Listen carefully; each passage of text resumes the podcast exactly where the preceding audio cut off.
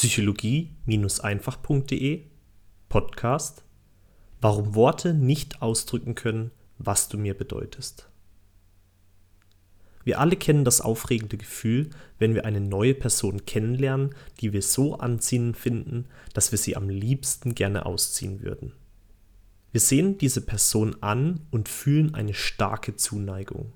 Ja, sogar vielmehr eine unbändige Zugkraft, die uns dazu motiviert und bewegt, mit dieser Person so oft wie möglich zusammen sein zu wollen. Diese Person gibt uns etwas. Und dieses gewisse etwas in Worten zu beschreiben, ist oft gar nicht so einfach. Worte reichen hierzu in der Regel nicht aus, denn wir können dieses Gefühl, das wir mit dieser Person verbinden, nicht auf einer logischen Ebene erklären, wir können es nur fühlen. Das liegt daran, dass Worte lediglich Referenzen oder auch Stellvertreter für etwas sind. Sie sind nicht die Sache selbst.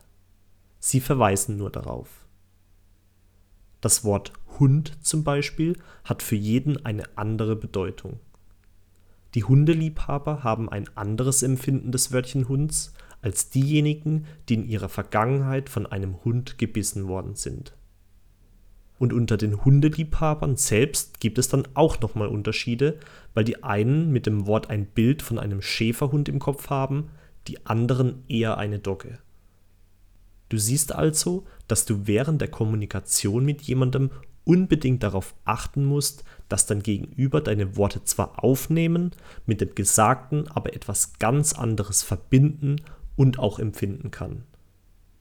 Wenn ich zum Beispiel sage, er hatte ihr es schnell besorgt, dann kann leicht ein Missverständnis entstehen, wenn ich nicht dazu sage, dass mit es eigentlich ein Kleidungsstück gemeint ist.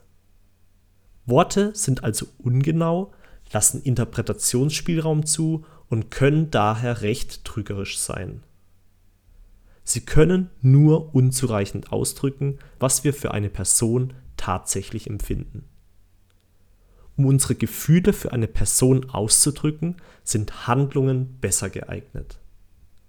Wenn ich einer Person signalisieren möchte, dass ich sie liebe, dann hat eine liebevolle Handlung doch viel mehr Überzeugungskraft, als lediglich die Worte zu sagen, ich liebe dich. Eine liebevolle Handlung könnte es zum Beispiel sein, etwas Leckeres zum Essen zu kochen oder eine wohltuende Massage zu geben. Mit der Art meiner Handlung zeige ich so viel unmissverständlicher, was ich für die Person empfinde. Sie lässt weniger Interpretationsspielraum zu als Worte und ist direkter. Sie hat zudem einen stärkeren Effekt. Also, warum nicht mal in den nächsten Tagen Taten sprechen lassen, anstatt Worte? Wie wäre es, wenn du die Person deiner Träume wahrhaftig spüren lässt, was sie dir bedeutet?